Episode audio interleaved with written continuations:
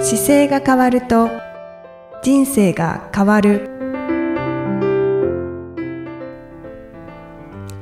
こんにちは姿勢治療科の中野孝明ですこの番組では体の姿勢と生きる姿勢より豊かに人生を生きるための姿勢力についてお話しさせていただいてます今回はイキさんと浅川先生よろしくお願いしますこんにちは。こんにちは一二恵です。よろしくお願いいたします。こんにちは、浅川です。よろしくお願いします。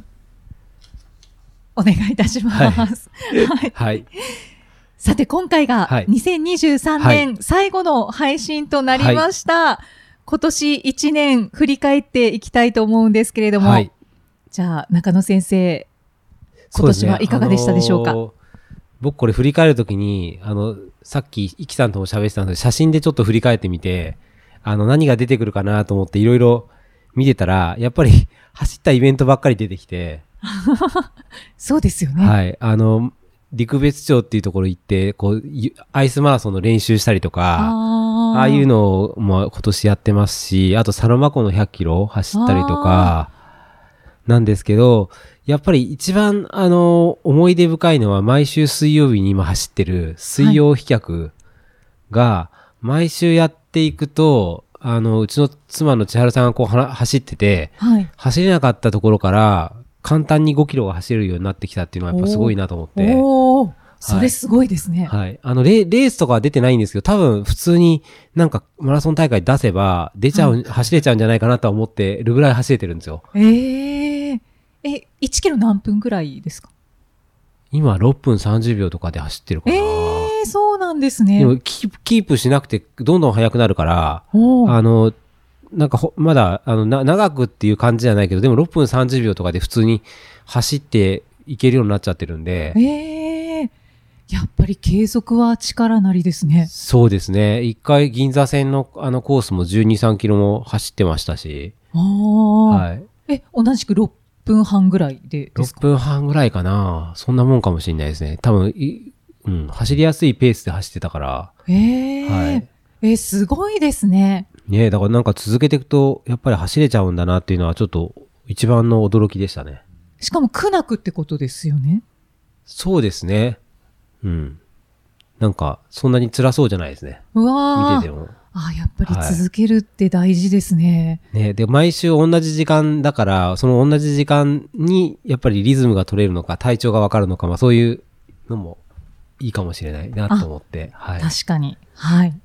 なんかそれが一番今回印象深い感じと、で、僕自身が今年で50歳になるんで、はい。ちょうどこの放送の前日の12月28日に50になったんですけど、はい。はいおめでとうござあいりがまとうごす。ざいます。ありがとうございます。 半世紀がこう終わった感じがするんで、次こっからさ50年どうしようかなっていうのが、はい。あー確かに。はいえーめちゃくちゃ節目の年ですね。そうですね。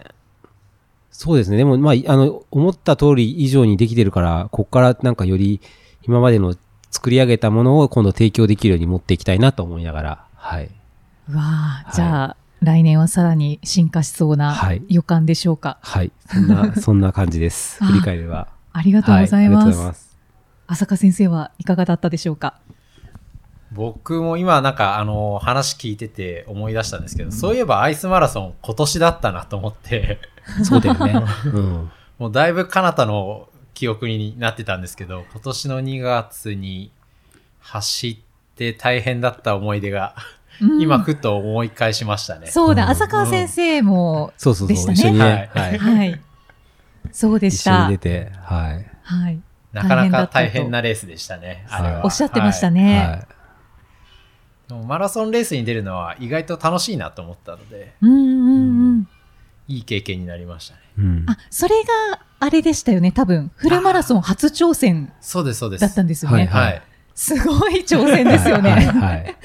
初しょそう挑戦でそうですねアイスマラソンっていう。そうで すね。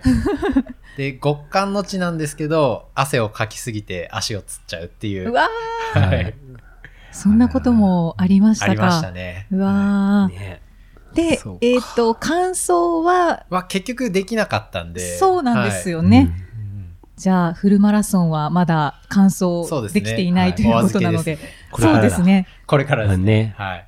ちょっと来年行きたいでしょうか。うん、うんちょっと考えてます。あ、そうなんですね。あ、なるほどなんか前のめりに行きますっておっしゃるのかなと思ったんですけど。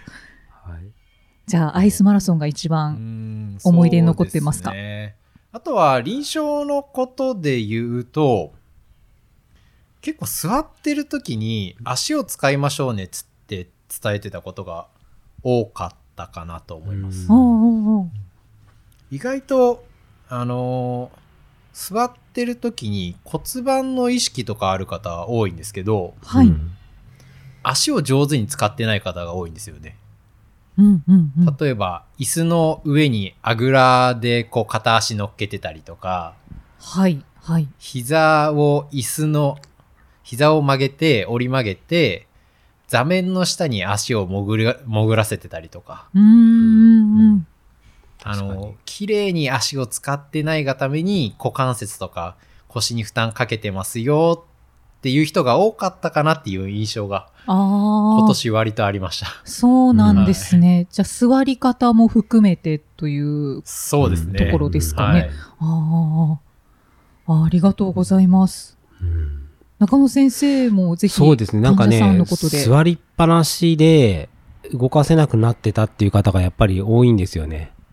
で、動かなくなった状態が、そのコロナ禍の3年ぐらいの間で、極端にさらにひどくなってる気がして、はい。で、偏りがすひどいままい、あの、首が痛かったり、腰が痛かったり、股関節が痛かったりって言って、苦しまれてる方がなんか多かったなと思います。ああ、じゃあ蓄積されているのが、この年で、ちょっと。そうです、そうです。あの、楽だと思って使ってる姿勢が、あの、その時は楽なんですけど、骨格的には決して楽じゃなくて、あの、適切な重重力に対して支えなければいけない形で使わないと骨が悪くなっちゃうんですけど、そのポジションじゃなくて、やっぱり持たれたりとかっていうのは一時的な楽だなっていう環境で使って壊してるっていうのが多かったですかね。うーん。もうどんどんそのまそうま介護生活になってきそうな感じが出てる体を持ってる方が多くて、ですね。ええそう、すごいき危険だなと思いながらいろいろ、だから毎日運動しましょうねって伝えてる方もいますし、ああ、はいあ、そうなんですね。それが思ってる年齢よりもっと若いんですよ。だから30代前半とかでもそういう傾向あるし、はい。それは結構危機そうな感んをです。感あじます、のね、。リモートワークになってやっぱり若い方が部屋の中に本当に入ったまま動かなくなっちゃってるんでうん、そこでのトラブルがかなり多かったと思います。ああはい。まあでも逆にこう良くなってきた患者さんというのもいらっしゃいまあすかもちろんもちろん。あの、そこからいますけど、そう、初めの時にそういう状態の方がやっぱ多くて、いかにこう、運動というか体を日々の生活で使えるようにするかっていう話をよくしてますね。うんうんうん。ああ、やっぱり、なんて言うんですかね、コロナ禍の影響って、体の面ですごく出てるんだなっていうのを感じますねう。ん。なんかより、そうですね、よりわかりやすく、あの、悪いところが早めに出てきたる、出てきてるって感じがします。うんうんうん。あそうああでりすねがとうございまはい。いす。きさんはどうですか ?1 年間。あ、振り返ってみて私はですね、あの、ありがたくはい健康に過ごせたはい一年でした。は はい。で、趣味の登山もはい結構楽しめましたし、はい。あと、まあ、日々ランニングをしてるんですけれども、はい。えっと、ランニングと一緒に筋トレもしてまして、はい。で、筋トレは、えー腕立て伏せと、はい。えー腹筋と、はい。あと、クラムシェルといはいはういお尻の筋肉を鍛えるはい。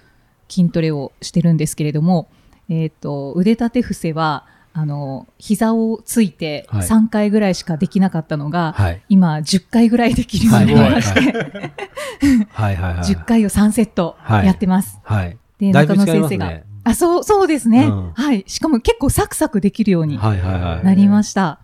で、あの、中野先生がその膝をついた状態で20回はい腕立て伏せができるようになったら、膝をはい離しましょうはいとはい。おっしゃっていたので、はいそこを目指して今、なるほど。はい、やっている状態です。もうできそうですね。そうですね、なんか感覚的にはそうですよね。はいうんできそうな気になってきました。へえ。はい走ったりするとき変わりますかやっぱり腕立てできてると、上半身がしっかりしてるとかって感じますそうですね、はい。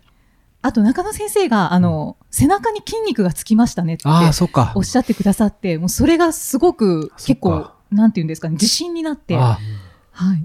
そっかそっか。多分自信与えようと思って言ってるわけじゃないですけど、本当に多分ついてて、そうですね。ちょっすとごい驚かれてたすのごで。いしっかりしてる、来てるなって思って多分伝えてるの。ああ、なるほど。っで、かそのっか。分、体重も増えたんです。あ、おめでとうございます。言ってましたもんね、体重増やしたいって。そうなんです。はい。そうか。ちょっとね、人によっては、あの、なんて言うんですかね。あの、あまりいい風に捉えられないかもしれないですけど、ちょっと痩せ型なので、うん。あの、体重をちょっと増やしたくて、はいはい。はい。2、3キロ増えました。はいはいはい。いいですね。素晴らしいですね。はい体重増やしたコツはやっぱり筋トレとだと思いま思いますす、か多う分。んはい。で、筋トレの後に必ずプロテインはい、を取って。飲んでて、はい。それを続けてきたので、きっと体重に影響したのかなと素晴らしい思な。ってるんですけれども、ただ、えっと、9月、10月が、あの、仕事が繁忙期で、 ちょっとストレッチをサボりがちだったんですね。はいはいはそしたら、あの、膝を、えー右膝の内側の筋を痛めてしまって、い。はいはい。ですぐ中野生態にお世話になったんですけれども、はい、でそこからやっぱり開脚ストレッチはいはを真剣にやらないとダメだとはい気はい。づいてスイッチが入りまして、でそこから開脚ストレッチをすごくし始めてであのお話をお二人にしたんですけれどもストレッチ器具も買いまして今すごく開脚ストレッチにあの熱心に取り組んでます。なるほ ど。いいですね。開脚できるようになると、やっぱり股関節が動きやすくなるから、走る時も足がう動きやすくなるし、はい前に出やすくなるのもあるし、いやもう実際にもう歩いてる時から感じてますね。ああ、スムーズになってます。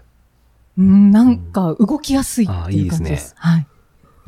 なるほど。はい。そんな状態で。すごいいい一年ですね、じゃあ。そうですうね。んはい。上向きな一年でございました。はい。はい。いやありー、よがとうかごっざたいま。ですすね。はい。浅川先生はじゃあ来年なんかマラソンに出るかもしれない。かもしれないですね。ね。 もしかしたら。今、あの、ちょっと短い距離いっぱいやってるんで、うんうん、あ長い距離あんまりやってないんですけど、そっかそちょっっか。とフットサルのシーズンが落ち着いたらどうしようかなって思ってます。ーうんうんうん。また全然違いますよね。そうですね。ね、シーズンオフに走れるって感じだといい。そうですね。うんなるほどね。はいあーはい。ちょっと探そうかな。はい。よし、じゃあまたこういう形で、来年もじゃあ、ね、ぜはいひよろしくお願いします。よろしくお願いいたしします。ます。じゃあ最後あれですね、皆さん、決め言葉というか、はいはい。そうですね。年末のあの言葉で。はい。はいはい。じゃあ、いよろしいですか。ははいい。はいはあ、いじゃあ私がせーのって言いますね。はいはいせーの。良いお年をこの番組では姿勢や体についてのご質問そしてご感想をお待ちしておりますご質問とともに年齢体重身長性別をご記入の上中野生態東京青山のホームページにありますお問い合わせフォームからお送りください体を見直す時間は人生を見直す時間である姿勢治療科の中野孝明でした。